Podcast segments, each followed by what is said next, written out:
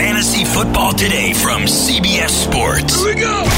Email us at fantasyfootball at cbsi.com. Here we go. It's time to dominate your fantasy league. Let's go. Now, here's some combination of Adam, Dave, Jamie, and Heath. Welcome back to the Thursday edition now of Fantasy Football Today. Hope you've been enjoying it. Five episodes this week, and this is number four, and we've got number 60 through 31 in our top 150 countdown. Adam Aizer here. Dave, Richard, Jamie Eisenberg, Heath Cummings. How was the video show today?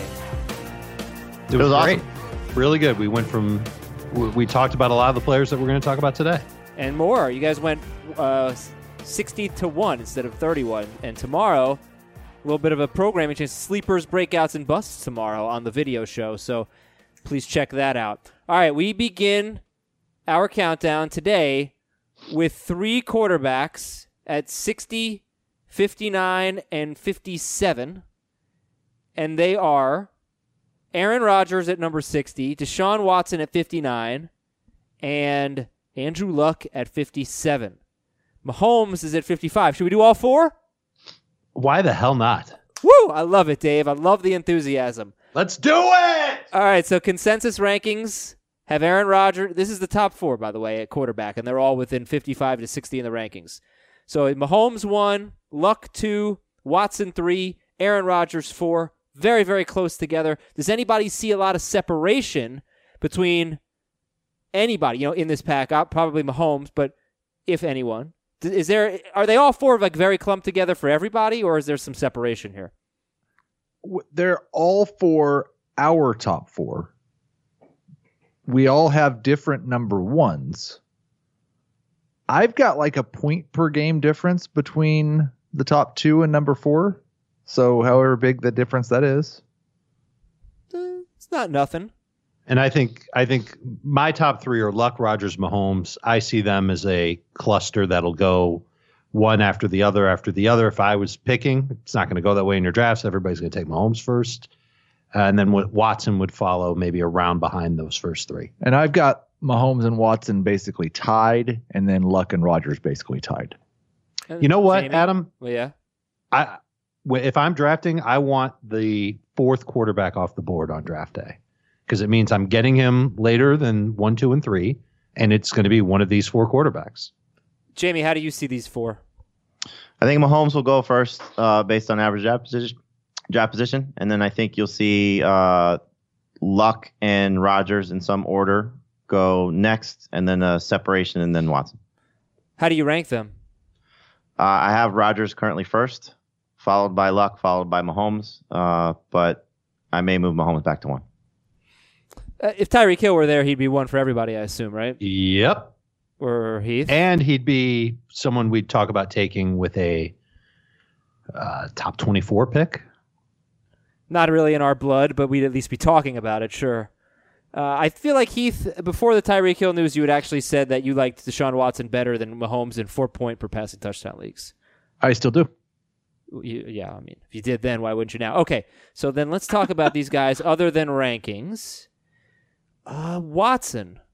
So it, I think we, we, you know, we've said it before, but in case you don't know, this guy is absolutely unbelievable with Will Fuller.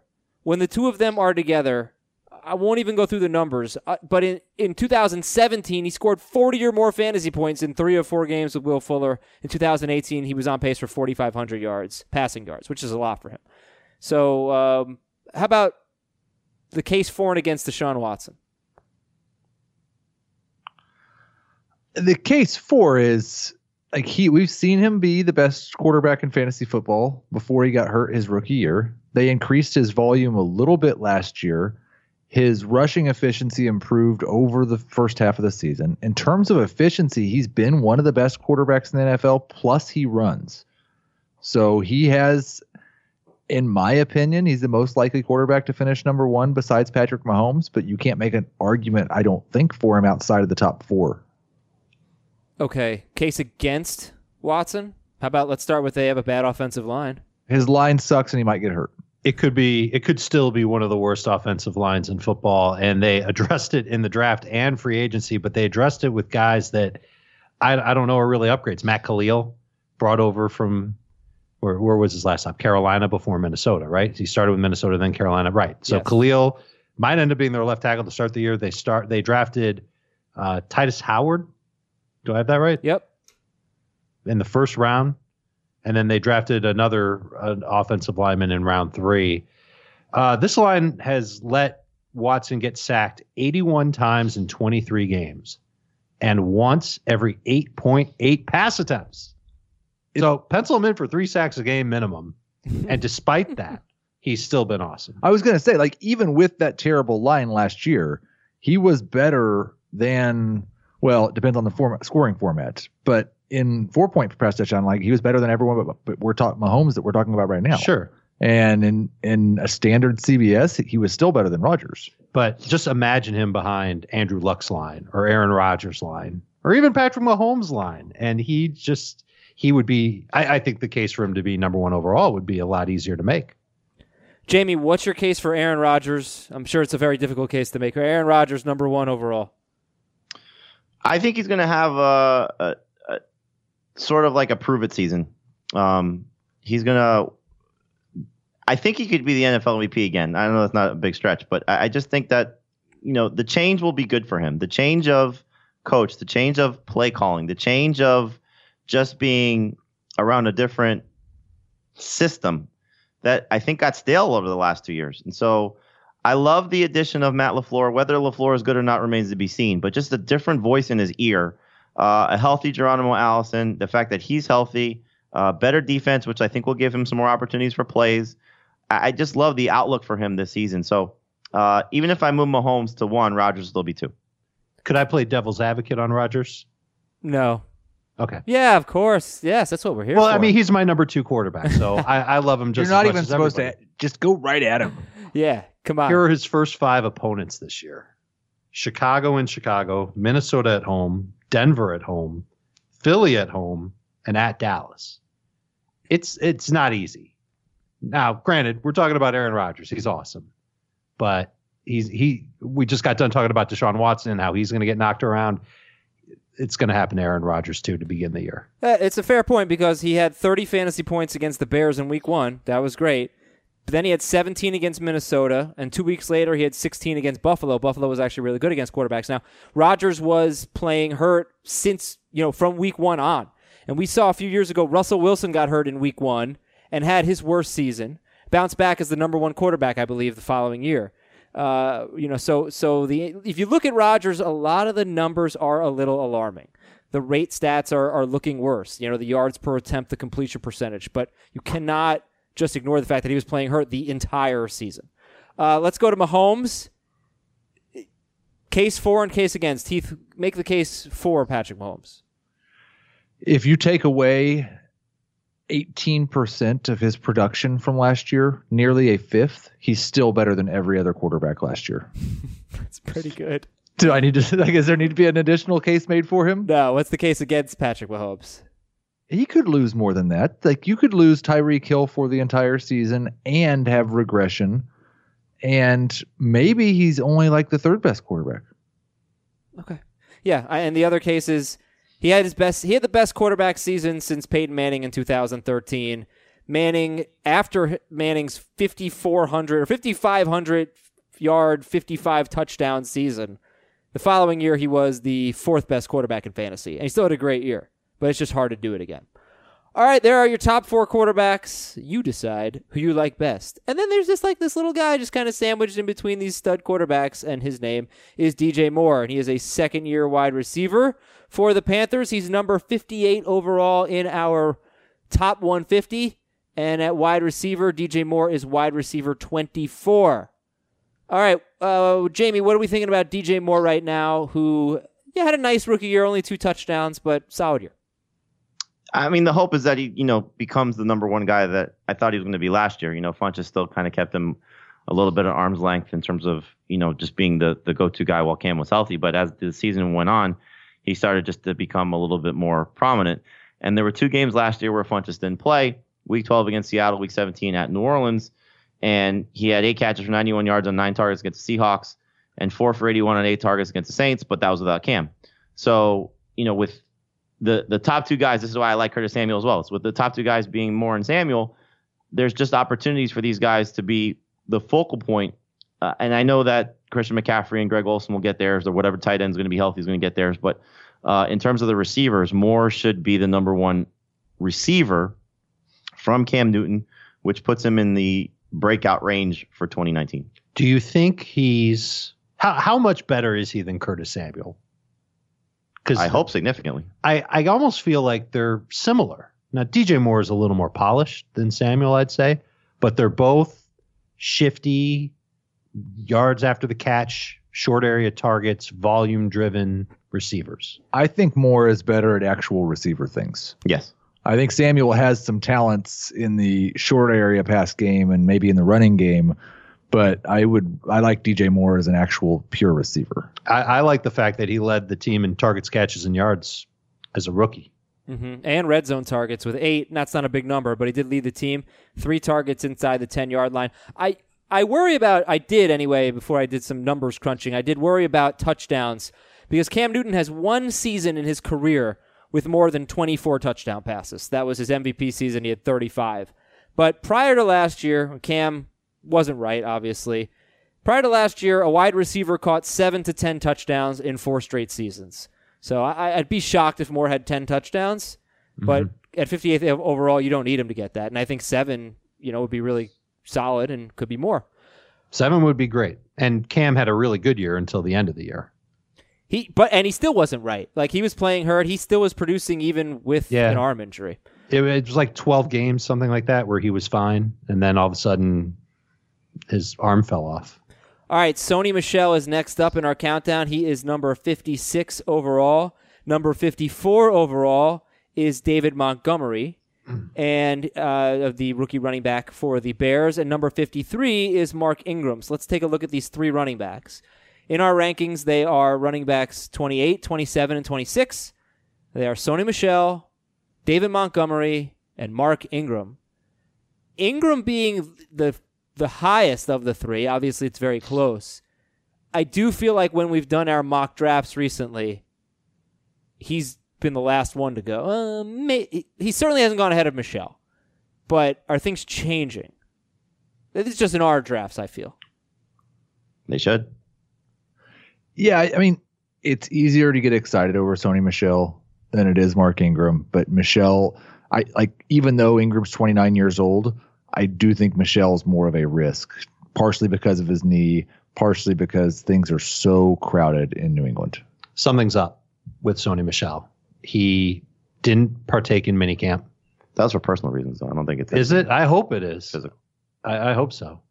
Um, but the addition of Damian Harrison talked about it on this show when Ben Volin was on, however many weeks ago it was, that Harris is going to have a role in this offense. You know, James White's going to have a role in this offense.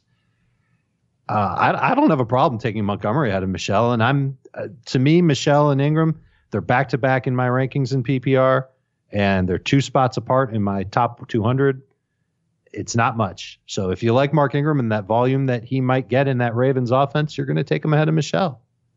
Michel caught seven passes in 13 games last year. So obviously he's going to be someone whose value is very different in non PPR versus PPR. These are our PPR rankings. And we are outside the top 24 at running back 26, 27, and 28. Who catches the most passes out of Michel, Montgomery, and Ingram? I like Montgomery to get that. I have Montgomery's projected for 29, Ingram for 22, and Michel for 11. I'll take Ingram. He's proven he can be a pass catcher in the NFL, and you're talking about a quarterback that's got limitations throwing the ball down the field. Are you comfortable with these guys being your number two running back in PPR? More Ingram than the other two. Uh, agreed. Who's got the most upside? Montgomery. Hopefully, it's Montgomery. I would say Sony Michel. I think it's Ingram. Because Yeah, I have Ingram ranked the highest, but I think that, you know Montgomery could be a, a monster. Yeah, but You know, I, but if- Ingram has been a monster, and they ran the ball more than any team in football. A hundred year. percent. That's why I think he's the safest of the of the three. But you know, if Montgomery can keep Tarik Cohen off the field in some capacity in the pass catching role, that's the biggest fear. Is that Tarik Cohen just does what he did a year ago, Right. and then that's going to limit what Montgomery can do. Tarik, where's Tarik Cohen? Did we talk about him yet, or is he coming up? He's coming up. Okay. Yeah. So so uh, Jordan Howard had 20 catches last year. Tarik Cohen had 71. But remember, this time last year, Jordan Howard was the the next coming of Roger Craig. exactly. Or the next Mark Ingram. Uh, all right, so that brings us to 53 in the countdown, which is Mark Ingram. Now 52. All right, to me, this guy I think is I don't know the, quite the adjective. Confusing, hit or miss.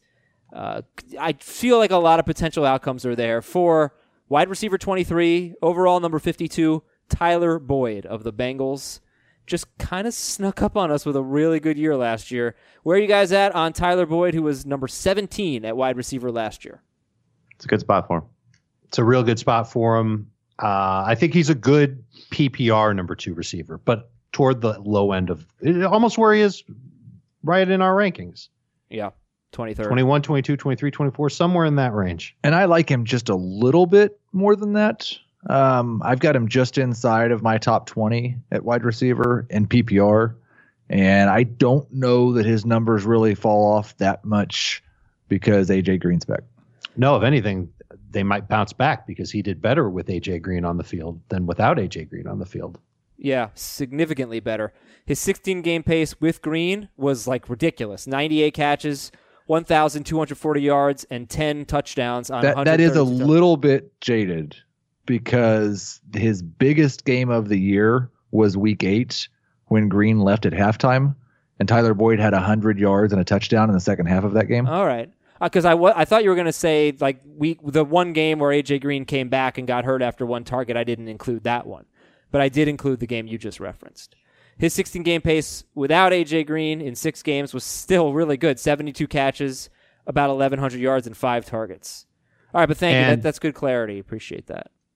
Th- this is an offense that I expect to be a lot like the Rams. Zac Taylor, we, we've seen just a little taste of what Zac Taylor's offenses look like. And one of the elements that he's leaned on both at Miami when he called plays for the Dolphins for, I think it was five games, and at the University of Cincinnati was slot receivers. It's exactly what Tyler Boyd does. So I think that volume will be there for him again. And I think that the other thing that's like the Rams that might actually hurt AJ Green a little bit is the Rams don't throw the ball to anybody 150 times. They spread the ball around. And I, I expect Green and Boyd to be closer in targets than people are probably anticipating. Well, I mean, that's if Taylor's exactly like Sean McVay. Right. Which He he better be be. exactly. He could be, but like Green in the past has needed 150 targets to be really elite. And where I would go in a different direction is that the Bengals don't have the type of receiving corps that the Rams have had for the last couple of seasons. No, but they may have what was at the end of the season with two guys that should be stars. Boyd Right. and John Ross. No, Boyd and AJ Green. No, Boyd and AJ Green with Oh, like okay. that the equivalent of Cooper Kupp getting hurt and just leaving Right. Cooks and Woods. Yeah, and, and You I can have John Ross. We'll take. Yeah, I don't, I don't, I don't want John Ross. Apparently, you do. I do. Why? I just, said- I just brought up his name. I didn't say I wanted him. I said they. I was two- about to ridicule you. I said for they have two guys, and you you brought up. I was John ready Ross. to pounce. No, I do not want John Ross. Nobody's nobody's ridiculing anyone. Okay, so that's Tyler Boyd, 52 overall. Let's get a tight end in here at 51 overall. On our previous show, we talked about a lot of tight ends. We talked about OJ Howard, Jared Cook, Hunter Henry, and now we get to Evan Engram, who is tight end four, and he's 51. That puts him 15 spots ahead of OJ Howard, who's tight end five uh, at 66 overall. Is Evan Engram a round and a half almost better than OJ Howard? I'll say yes, but No. it's contingent on his training camp availability because he's another guy who missed minicamp. There's a bigger difference between the big three and Engram than Engram and anyone else, but there's a bigger difference between Engram and Howard than there is between like Howard and Henry. Fair. That's pretty well said. Who lo- who loves Evan Engram this year? Me. Well, by all means, make your case. I mean, you just look at his numbers when there's been no Beckham that kind of speak for themselves. It's just, you know, the opportunity for him to be the best player in this receiving corps is, is wide open. So I hope he takes advantage of it. You know, I thought he was going to be a bust last year with everybody there uh, with the addition of Barkley, and he kind of was. When Beckham was on the field, he just didn't play as well. But, um, you know, his three three of the four games he had last year without Beckham on the field, he scored at least 15 PPR points. Uh, you go back the year before, 12 games without Beckham. He had six with at least 15. You know, I just think he's going to be the guy that Eli Manning leans on. It's a it's a coach that used to be a former tight ends coach in Pat Shurmur. We saw what he did when he was the office coordinator in Minnesota for Kyle Rudolph that one season. I think he's going to realize. I mean, I talked to him about this at donors meeting. You know, he he realizes that Evan Engram's a difference maker. So uh, I think you'll see that come to fruition. You know, without Beckham on the field, And where, I- where are you drafting him? round four. four or five turn. I, I think it'd be interesting to see like if Engram hadn't missed five games last year, if he's getting drafted much much closer to the big three because he was actually better last year in term much better in terms of catch rate, much better in terms of yards per target, better in terms of yards per game, yards per reception. It was really just the fact that he only played 11 games. Also, there's Golden Tate. I mean, it's not just we're losing Beckham; we're adding Golden Tate, who's probably going to do exactly what Beckham. No, uh, who's going to do something, you know. Uh, but your point is taken, Jamie. I mean, 16 game pace in last year without Beckham was 88 catches, 1,280 yards, four touchdowns. 16 game game pace in 2017 without Beckham was 835 yards and eight touchdowns. So he has been awesome, and it'll be kind of interesting to see can he do that. You know, with Tate there, there's obviously a big opportunity. Uh, he finished sixth in average PPR points per game last year with 10.8. That's his whole season cumulatively. And that's behind guys like Eric Ebron, who we think is going to take a step back, Jared Cook, who probably will take a step back. And uh, let's call it seventh. OJ Howard also finished ahead of him points per game, and he got hurt. Well, and I think if you just look like at his 16, 16 game pace for his career is 60 plus catches, 800 yards, and six touchdowns. yeah, I I, ex- I think I expect more than that. Do you? I've got him at 69, 826, and six. If you're taking him as a top 50 pick, you need to expect a little I more I think than so, that. but Yeah, not a would lot. Say so. All right, uh, listen, I got to tell you about the World Series of Poker again because I think this is actually really like this is amazing. Events that you cannot see anywhere else. You can see on the CBS Sports app or the CBS app, excuse me, or cbs.com slash poker. That would be 25 bracelet events that you cannot watch anywhere else, including the 100K High Roller and the 100K Six Max. It's going to be a showdown of some of the biggest names in the game. So if you want a free trial, download the CBS app or go to cbs.com/poker and uh, start watching the World Series of Poker. We are now in the top 50. Number 50 is Calvin Ridley. Number 49 is Sammy Watkins. Back to back here. And then Cooper Kupp is 48. So we go with three wide receivers at 50, 49, and 48. They are wide receivers 22, 21, and wide receiver 20. Uh, Ridley, Watkins, and Kupp. And I'm just going to say it. Wa- Watkins, I love head and shoulders above Ridley and Kupp this year. Not even close with for you. me. Cool. um, I do my projections only on a 16 game basis, and then I'll just move guys a little bit in my rankings if I want to factor in injuries, which I don't do with most players because I think I'm bad at predicting injuries. But I do it with Sammy Watkins because they're pretty much a given. But his 16 game projection has him as the number eight wide receiver. oh, you're, Man, it would be so much fun to see him stay healthy, even if Tyreek Hill's there, just to see what he could do. Tied with Odell Beckham. Oh, you're too low on him. Because I guarantee you, he's top five if he plays 16 games. I guarantee it. Well, that's easy, an easy guarantee to make because you know he's not going to play 16 games. So you know. How about this? Do you want to guarantee that he's top five on a per game basis? If Tyreek Hill does not play th- at all, Right? I guarantee he's top 10 on a per game basis. No, you said top five. Well, I said top five. You He plays 16 low. games because obviously some of the elite receivers are going to miss some time. I'll say I'll say he's top eight on a per game basis. Sammy agreeing Watkins. with me. That's where I have him ranked. Yeah, exactly. projected, not ranked. Not going to rank him that high, but yes, I agree with you. If, like on a per game basis, if Tyreek Hill doesn't play, Sammy Watkins is in a different discussion than the rest of these receivers. you're talking about there's there's no chance, barring injury, that Ridley's better than Julio Jones, and there's no chance that Cooper Kupp is that much better than the other two Rams guys. Right. But if H- Tyreek Hill is out and you get 13 games from Sammy Watkins as the number one guy for Patrick Mahomes, yeah, right. it's Even if gonna be, missed it's, it should be amazing. Yeah, it should be. What's he- your what do you think of Watkins? Just you hear the name Sammy Watkins. Injury. How would you describe him? Uh, past that, past that. Forget about the injury. I would say He's- they're he's- talented. He's very, very good. yeah, really good. do you think of him as only a deep ball threat and he's No, only no. scoring? No, he's No. he showed us stuff last year that people didn't think he could do. and the year before, ten of his last eleven touchdowns are in the red zone. So, and I still, it, it, clear, you can go back and find games where he has big catches, deep catches too. So he's much So- more of a complete so receiver you- than I think people give credit So for. move him up. Move him up a little more. I'm, Join you have us. to account for Join injury us. with him. Join us. I, I have accounted for injury. You've moved got him him down. for 16 games. You said Right, I moved him down in the rankings. If I had him ranked for 16, you'd be in your top 12. He would be in my top 15. Okay. Yeah. Let's talk about Calvin Ridley versus Cooper Kupp. Who do you guys like there? Kupp, assuming he's healthy. I'm going to go with Ridley. I believe I have Ridley ranked higher as of now. I'm just nervous the touchdowns come down and he doesn't do much else to enhance his numbers. I do have the touchdowns coming down to seven. Um, but I think he gets more targets. But you said today on the show you thought they're going to be better running the ball. Yeah, I think so. So who's losing then? If he's getting more targets, um, Sanu and Hooper would be the candidates because Hooper would bel- definitely be a candidate. yeah, I've got Hooper for a couple less. I believe, and I need to look. I believe they threw like 60 tar- too many targets to bad receivers last year too. I think Julio Jones had like 170, didn't he? he led the NFL. Yeah. so does anybody have could the go Falcons targets from last year? And I'll just tell you where I adjusted them. Do I really have to look this up?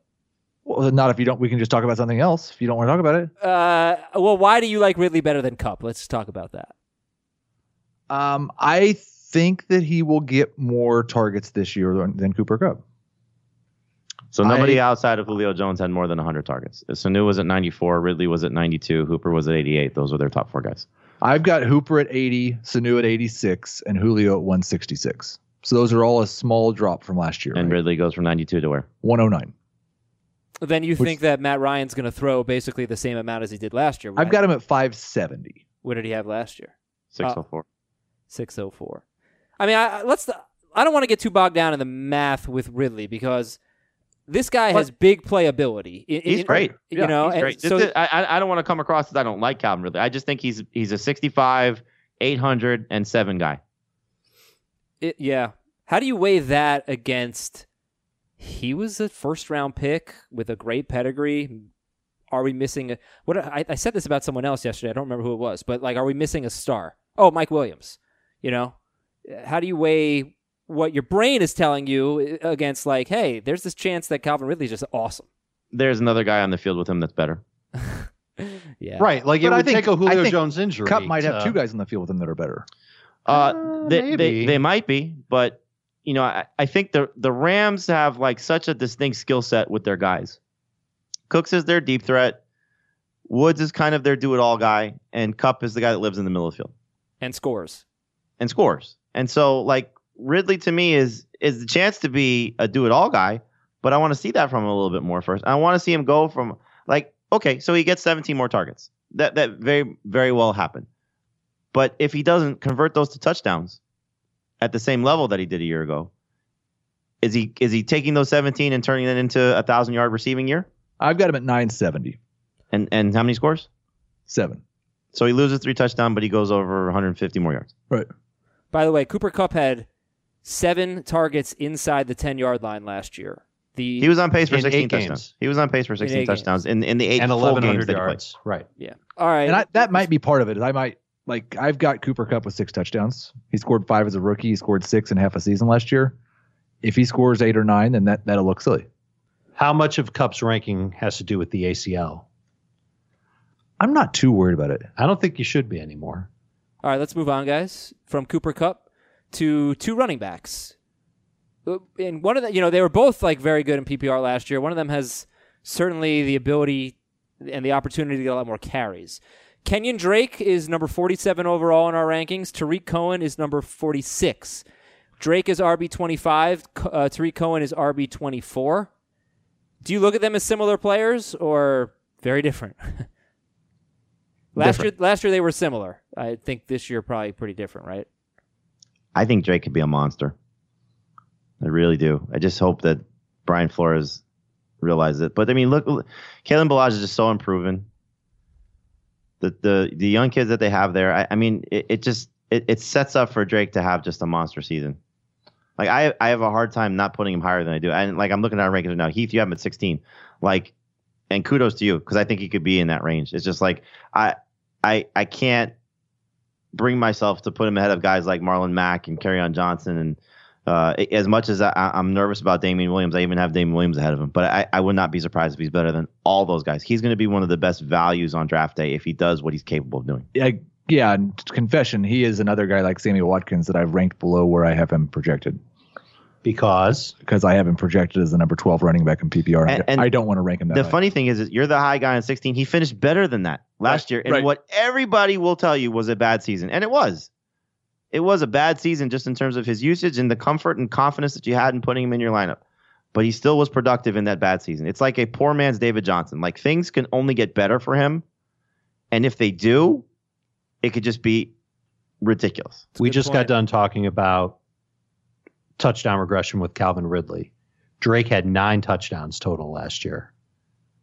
Is he is he going to get that many Well, No, but again? his touches should go up. that's that's the whole key. Is like I I mean, look I at what he think he was sh- in 2017. I think he should touch the ball 280 to 300 times. oh my gosh! He should. Now I don't know if he will. I think he's he's going to see a lot of action because the Dolphins are going to trail a ton, and he's going to catch passes out of the backfield like a madman. If you told me Kenyan Drake was going to lead all running backs in receptions this year, I'd say, all right, all running backs might be, be a little steep, but top six. He in had back he receptions, had I think he can get almost, there. almost identical touches to what Tarik Cohen had. 173. Tarik Cohen was 170. Yeah. He averaged four and a half yards per carry. He had 73 targets in the 53 catches that he got. I mean, the what do you have him projected for? Uh, how many carries? So he goes from 120 to where? 224. Okay, so 100 more carries. I, I, I would knock that down to let's say 70 more. So let's say he's just shy of 200 carries. I think 53 catches is easy for him in this offense. I've got him at 58. Right. So I think that's low. I think So- you can get 65. So if, if he goes from 173 to 250 to 270, just in terms of his total touches, at at just over a thousand total yards last year, and again, what was just a terrible scenario for him. Frank Gore got so many Yeah, it was ridiculous. wasted carries. Say something mean about Adam Gase. moron. Yeah. Um, I, I, I I just think that you know Drake has a chance here to. I'm going to move him up right now. I, I, All right. I Well, love hold on. it. So I want this. I want this a, a live move up. Who are you moving him ahead of? uh, Damien Williams was easy. Wow. I- Okay.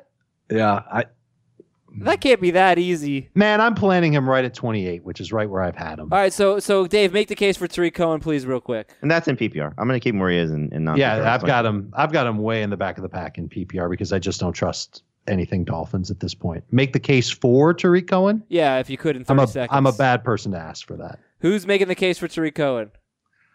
he ought to catch another 70 passes. He's going to have around 100 yards. He'll be wildly efficient. He'll score six to eight touchdowns. He's a valuable running back in PPR that you probably don't want to start, and you're not feeling great about flexing in non PPR.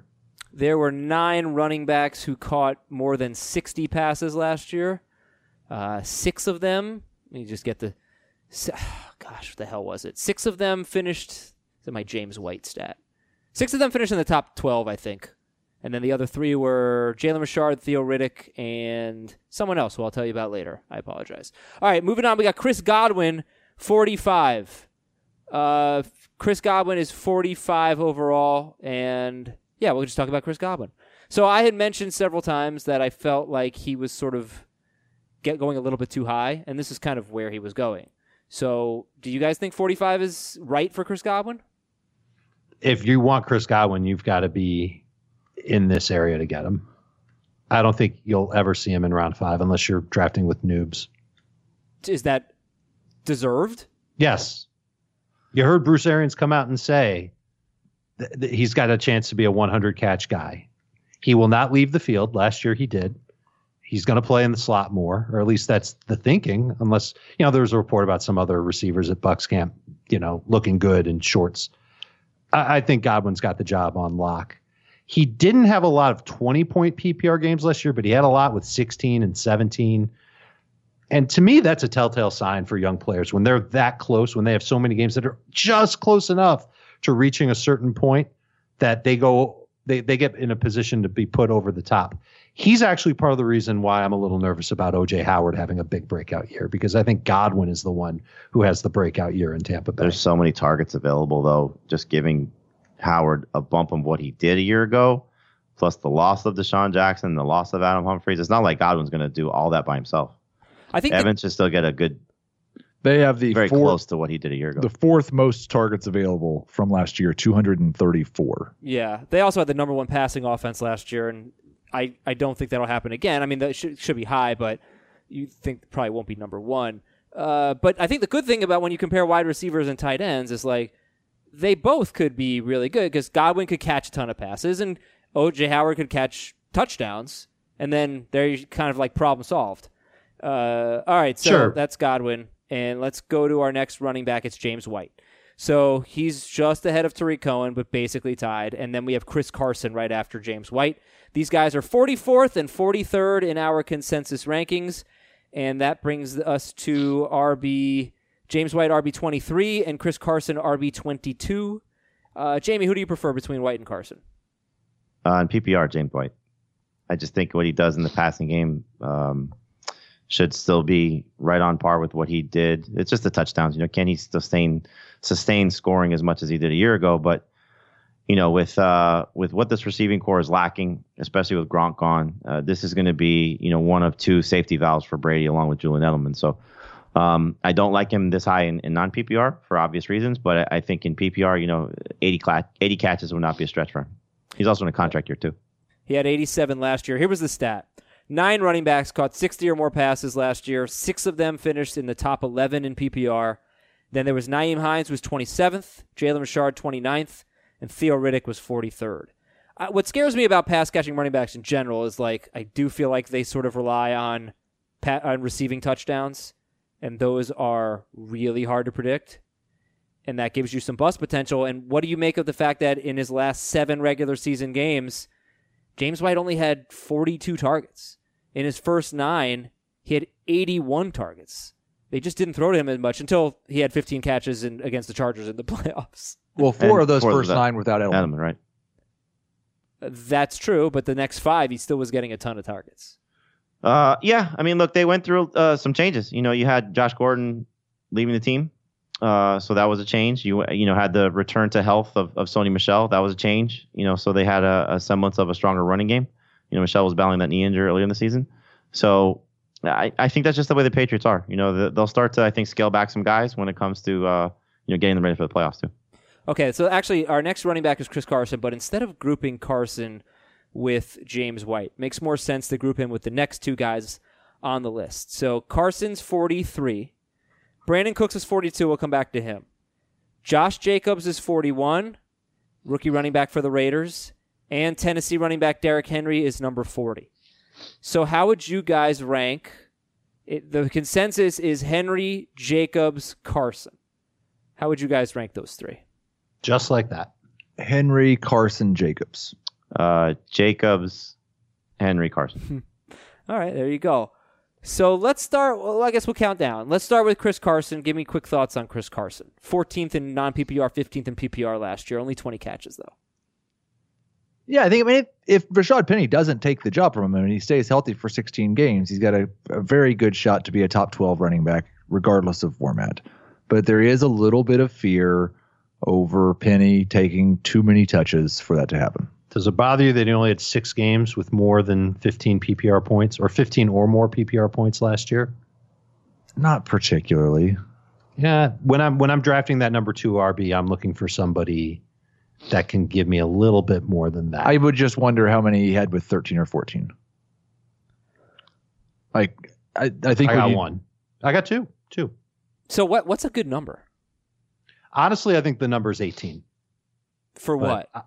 For a quality day at the office in PPR for a running back. I don't know. That sounds high. That's high, That's extremely high. It was the average for the top 12 last year. Well, but he's not we're going to the top we're 12. No one's drafting him. considering him as a top 12. We're not drafting him to be that. Plus, like Carson will probably be better in non PPR because he, you know, he only caught 20 passes last year in 14. And he had one game with six catches.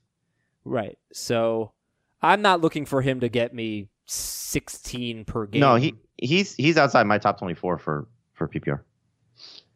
Uh, where is he in the consensus? I'm sorry. Let me just look that up. I think it was what, like 21 or something. 23, I think, maybe. Uh, and I've yeah. actually moved him Yep, down a 22. little bit. So he's he's probably was more like 24, 25. But I, I think there still is big upside here because it's going to be one of the most run heavy offenses in the NFL. But does he go from where he was at the end of the season, which was 22, 22, 27, 19 carries, with again factoring in that game in San Francisco in week 15, we had six catches, to where it was closer to the beginning of the season, where at least at the beginning it was 7 6. Then he had the 32 carry game against Dallas, which was kind of like, okay, he's the guy. Uh, missed the game following week. You know, it just, I, I feel like he's closer to, to where he was in that that week six Oakland game 14 for 59, no catches. Let's just say he has one catch or two catches in that game. So 15, 16 touches. If Rashad Penny's doing what he's supposed to do, uh, healthy now, wasn't healthy last preseason. You know, expectations are going to be a little bit higher for him. He knows the offense now. He didn't know the offense last year. Um, I, I just feel like Penny's going to be so much of a nuisance for him like you're hoping for this Green Bay game, which was 17 carries, 83 yards, and a touchdown. The Carolina game, 16 carries, 55 yards, and a touchdown, two catches on top of that. That feels closer to what he's going to be. Still let's- potential to start, but just not necessarily guaranteed giving you what he gave you a year ago. So I'm very concerned about him. The only saving grace for him is, is like you said, Heath, this offense is so run dominant that gives him the opportunity to get a lot of touches. Okay, let's move on to Josh Jacobs now. RB 21 in the rankings and number 41 overall. Thoughts on Josh Jacobs? awesome landing spot. Best landing spot that, well, I guess Tampa Bay would have been. I don't even know. I think Tampa Bay would have been as good. We'll call it that. But the offensive line in Oakland is has gotten better, and he's going to get a lot of work in this offense. Jon Gruden wanted him. He, Jon Gruden told him before the draft, "I'm going to take you if you're there at 24," and he did. Um, track record of running backs in Gruden's system is pretty good. 10 of 12 years, a running back has totaled over a thousand yards. Nine of 12 years, a running back has had 40 plus catches. Seven of 12 years, a running back has scored seven times. And even though we were disappointed with Marshawn Lynch and Doug Martin for the most part of last season, they combined for nine games with 15 plus touches. And this he's he's going to be better than that. I think he's got great upside and a pretty safe floor too, based on Gruden's history. And I don't mind that he only had 299 touches in college at Alabama. That inexperience, I, I like it. Yeah, that's that's where Dave and I are different. I just and I think there are like you can be on both sides of this. I would rather have a back that I've seen ca- handle 15 to 20 touches a game for a full season. Not that I think it means he can't do it. He very possibly can. We just haven't ever seen it. The things that worry me are how much do the Raiders run with their defense and with Antonio Brown and all the investments they made in the passing game. And when they do pass, is it Josh Jacobs or is Jalen Richard, who got 81 targets last year, and I think is very good and has been very good statistically in that role, still the third down back? We have had at least two rookie running backs finish in the top 12 four straight seasons. So if you get Josh Jacobs at 41 overall, you could be very, very happy with that. 10 more players to go in the countdown today, and then 30 more tomorrow. Brings us to Derrick Henry. Derrick Henry, yeah, f- what a fun year he had.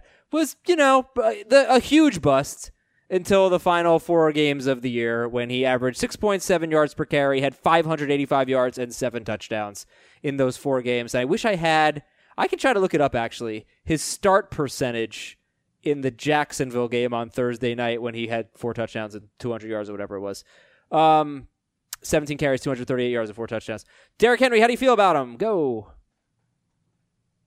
I mean, he's obviously better in non PPR than he is in PPR, but his his chance in this offense is is special. You know, I mean, he's got every opportunity to be the feature back. I know Dion Lewis will get some catches or some some touches. Obviously, you know, be the guy they use in the passing game. But you know, if, if they learned something from last year, it was that Derrick Henry can actually be the catalyst of their offense. They changed things, which you know, you, you look at the beginning of the season. Two of his first three games, he had at least 18 carries. So it's not like they were going away from him or not trying to get him going. He was their guy, but that's when Mariota was hurt. Delanie Walker was hurt. There was a, a lot of what the hell do we do? You remember that Houston game in week two? We got 18 carries, but they were just basically saying we're going to try and win this however we we can, and they did. Uh, but the end of the season, 17, 33, 21, 16, you know, uh, three catches over that span. So you just know what he is. He's not going to be a high volume catch guy. He's going to be a high volume rush guy. When he scores, you'll be thrilled. When he doesn't, you just have to hope that he gets you what he did in week 17, 16 for 93. And that's not a bad day at the office. It's just not a touchdown. I, uh, I I don't think you should count on him for receptions at all. He did say this offseason that he wants to be he's working on his receiving game and he wants to be used there. And if the Titans are really going to commit to their offense being okay, Derrick, go, then they've got to find ways to make him go, and one of those ways has to be through the air. So I I wouldn't be surprised if he had an uptick in catches, could be in the low twenties by the time it's all said and done. But we're always looking for running backs that are going to have 15 plus touches and work the goal line. Uh-huh. Well, hello, Derrick Henry. You're going to do exactly that.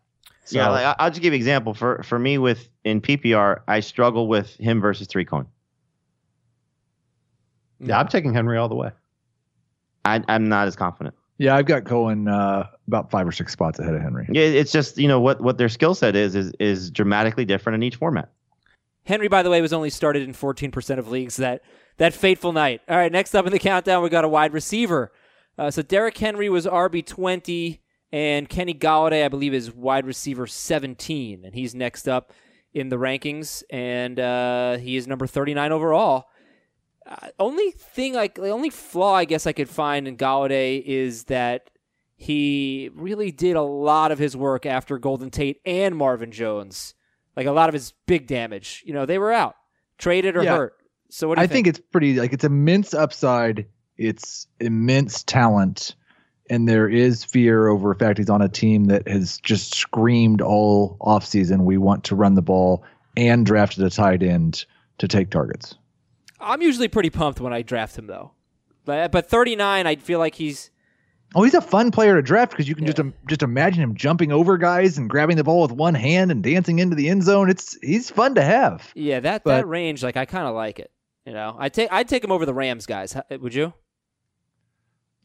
Yep. I'd take him over Kupp, maybe Cooks, not Woods.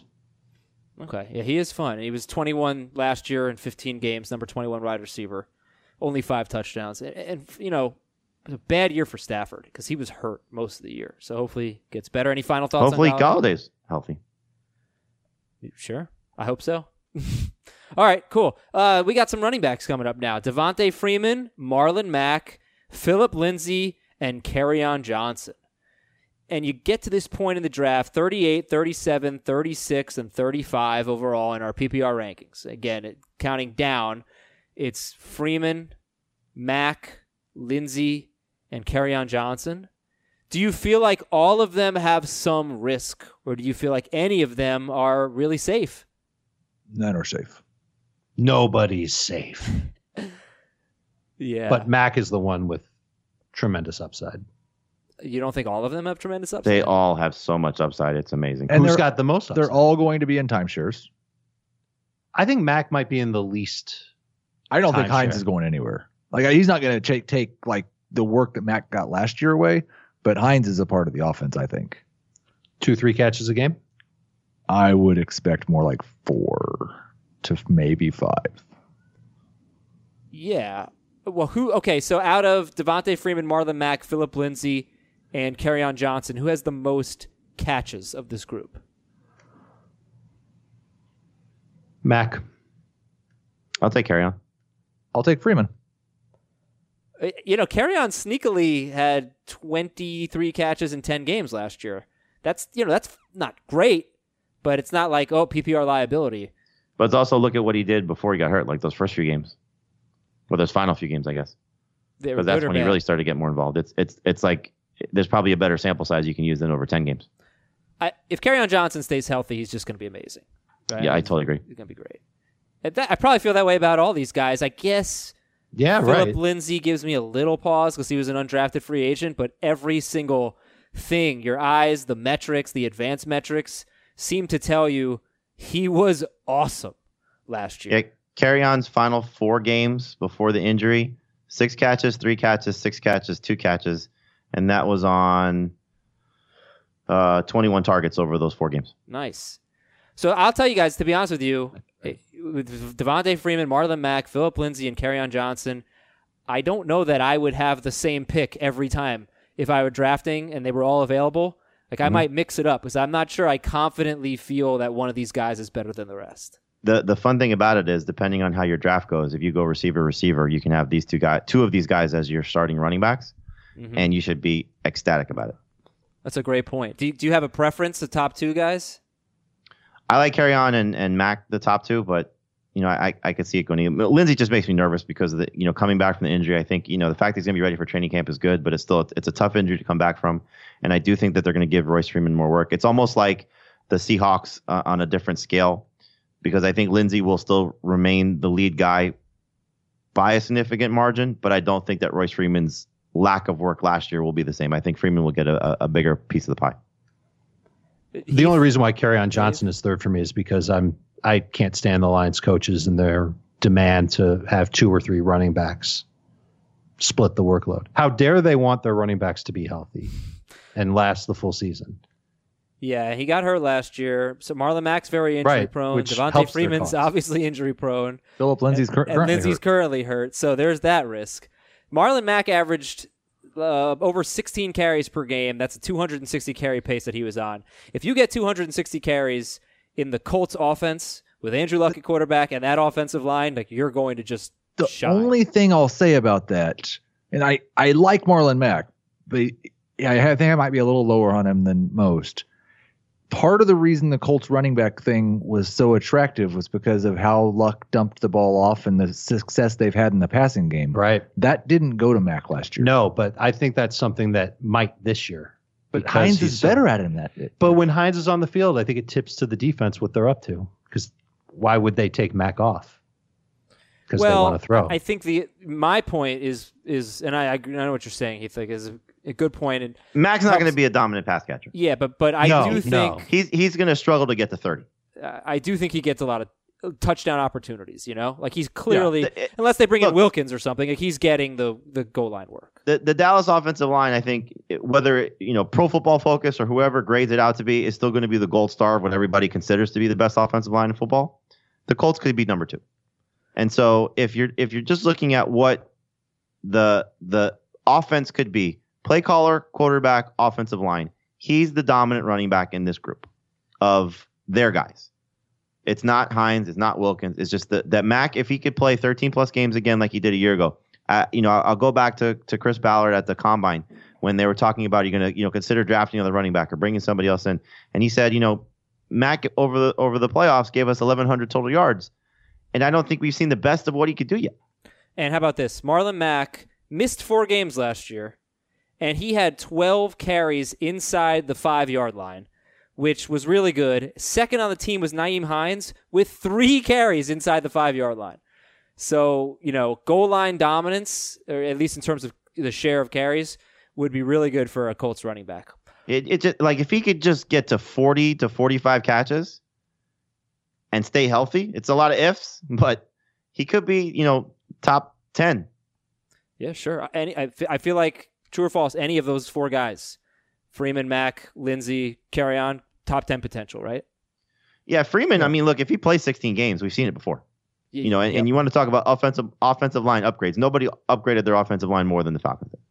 All right. So Oh, if sorry. he plays 16 games, you're going to be thrilled with his value as well. Two more running backs, two more wide receivers left in our countdown.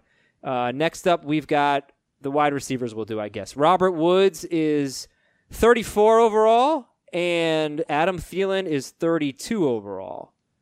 Well, I'll be honest with you. I, I, I felt like there's a lot of separation between those two guys. The consensus rankings would obviously indicate otherwise. Um, so discuss Woods versus Thielen. I actually have Woods ahead of Thielen right now in both formats, and I'm my biggest concern with Thielen and with Diggs is how run heavy this offense goes. They had so much success last year in the first three quarters of the season, and then down the stretch when we were kind of keeping track of it, because Thielen dominated the targets early in the year, and that really changed in the second half and Diggs got a much larger share of the targets. I'm not. I've got Thielen at 115 targets. It doesn't feel good, but uh, that's where I'm at. It happened in the three games too when Stefanski took over as the play caller. You know, Thielen was battling injury then, but it was Diggs and Rudolph Yep. getting a much bigger share of the targets than it was. And there weren't very many targets. Not enough to ch- chop up three ways. Uh, no, and if they you know they want to be as run heavy as they can. Look, Mike Zimmer is on the hot seat. If they don't make the playoffs or make a significant playoff run, he may get fired. So he's going to go out swinging the way he wants to go out, and that's going to be run the ball, play defense. And so, as much as they invested in Kirk Cousins last year, and they have these two amazing receivers with a great now tight end group with you factor in Irv Smith and, and Kyle Rudolph. You know, the the the chance for them to be an explosive pass offense is still there, but I don't think that's what Zimmer wants to do. And bringing in Gary Kubiak sort of speaks to that. So Thielen's numbers will still be good. It's just I think the problem is with him is you're drafting him to be what he was in those first nine games when he was being mentioned in the same category as Jerry Rice. And so it's just hard to Yeah. expect that to be the case once again. So I don't have a problem getting Adam Thielen, but I will never get Adam Thielen because of where he gets drafted. Yeah, sorry. I just want to give the numbers because they're eye popping. Yeah, please. In his first eight games, his 16 game pace was 148 catch, 148 catches, 1,850 yards and 12 touchdowns on 192 targets. It was outrageous. It wasn't 16 touchdowns. Didn't he have a cut- touchdown every game? First eight games, no, he had six touchdowns. He had 100 yards in every game. 100 yards. you know, I'm sorry, you're right. Yeah, Yes. yeah, it was amazing. What an animal. And I figured, I figured it was the change in the offensive style and whatnot, and the targets going down at the end of the year uh, that would make you drop Thielen close to Robert Woods. He was also playing through an injury. He had a back and calf issues at that point. Dave, what were you going to say? I apologize. Well, I, you're talking about mouths to feed in Minnesota and the offensive style, and I think you could make the same case with Robert Woods, and it's why I've got some pause with Woods. I think he's going to be obviously an integral part of the Rams' offense, but he did a lot of damage with Cooper Kupp on the shelf. He did some with Kupp on the field too, but I'm I'm worried about target share for both him and Brandin Cooks once Kupp comes back. Yeah. don't know, he was pretty awesome when Kupp was healthy, though. And the other thing is, Actually, his numbers were better without with Kupp. he was the most targeted Ram last year Mhm. when he was healthy. He missed the last four games of the season, but he he was getting the most targets in that like it's two years in a row now. I think he what is. were his targets with Kupp versus without Kupp? I mean, his, I'm just looking at his game log 9, 9, 11, then a little dip, 5 and 7. Then the 7 was the game where Kupp got hurt, but he had 5 for 92 in that game. Then 10, 7, 7. Like his targets actually didn't. Dramatically rise. I, I will say this though. I, I believe Jared Goff's pass attempts went down late in the season. Yeah, it's Uh, like almost after the Chiefs game. Yeah, big time. They started running the ball a lot. They were blowing out opponents a couple times. Goff himself wasn't Yep. really playing that well.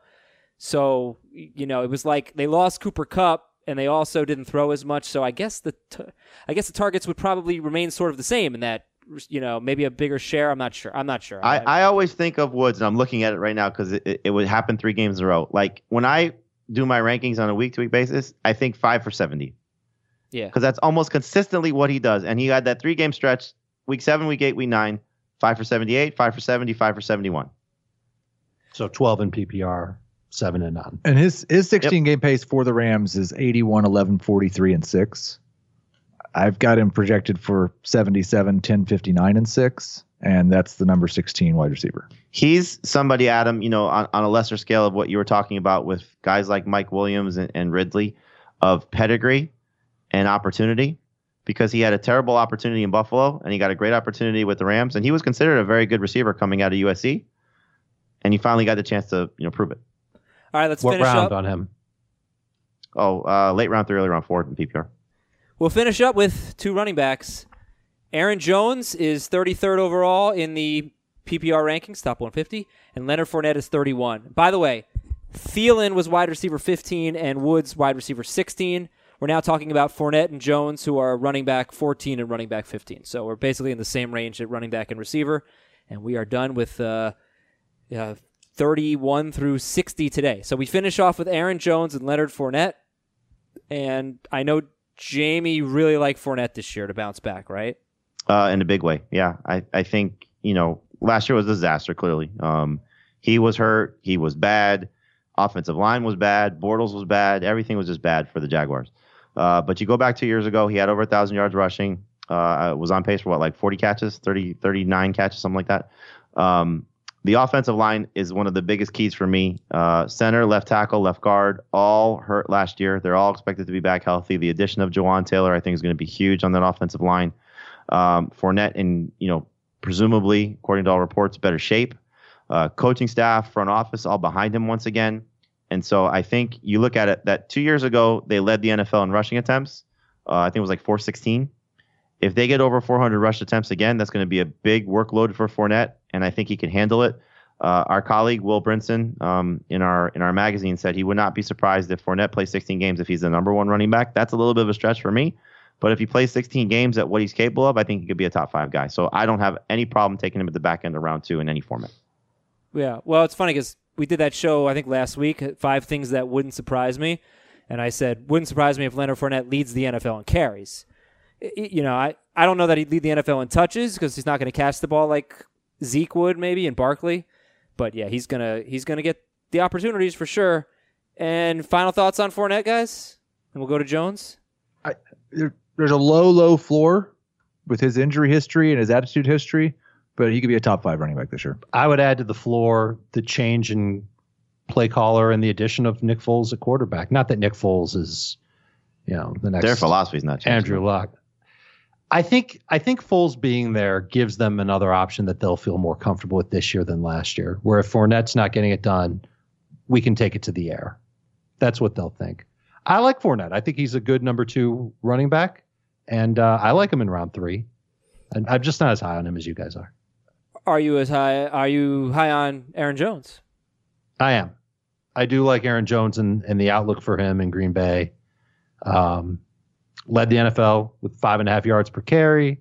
The coaching staff is already saying that they want to be able to run the ball more efficiently. He's in better shape. And um, I, I think he could end up getting a little bit more work in the passing game and on the ground, be that lead back for the Packers. And that's typically been a good place to be as long as you can stay healthy. Now, same same health issue that we could talk about with almost all these guys we can talk about with Jones. He's had three MCL injuries in two years. So having him stay upright is important, but I'll take the chance on his upside in round three before Fournette. I don't think you can overlook that early season schedule you were talking about with Aaron Rodgers. I agree. That's that is definitely something that's on my mind. Because keep in mind what happened last year. Uh, this we knew Aaron Jones was suspended two games, so we looked at Jamaal Williams and the opportunity he would get, and we saw Mm-hmm. Bears right. and Vikings weeks one and two. He's going to lose that job based on those matchups, and he didn't immediately lose it, but Aaron Jones eventually took over. Aaron Jones has averaged 5.5 yards per carry two straight years. Uh, you know whether it's the product of being with Aaron Rodgers, I don't know, but he has been great touching the ball. Seven game stretch midseason, he averaged 14 carries per game. And based on those seven games, he was on pace for 1,600 total yards and 18 total touchdowns. Would have been absolutely amazing in fantasy. Um, okay, let's hear the case against Aaron Jones, and then we will end the show. He has the same floor as Fournette without the same upside.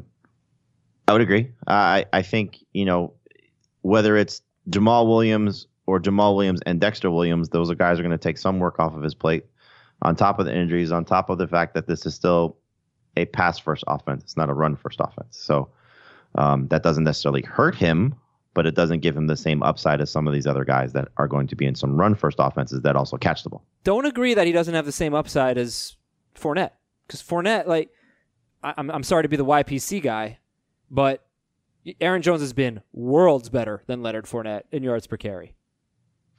He's more explosive. I mean, Yeah, he you know, just- th- there's there's a lot to like about when he gets into open field, and his offense will allow him to do that a little bit more. But there's also, you know, there's a reason why Fournette should have more touchdown opportunities because he's going to get those carries inside the five, which I- is going to lower his yards per carry from time to time. Right, and that could be taken away by Aaron Rodgers in Green Bay because he's going to want to throw for a touchdown And rather it's a- than handoff. It's a lot easier to average 5.5 yards per carry on 80 80 to 130 carries. Right, he needs more carry. Like it goes without saying, he's got to get. Can he more. hold up to it though? That's the question. That is a question. Well, That how is many- something that they got to talk about. How many carries did he have in 2017?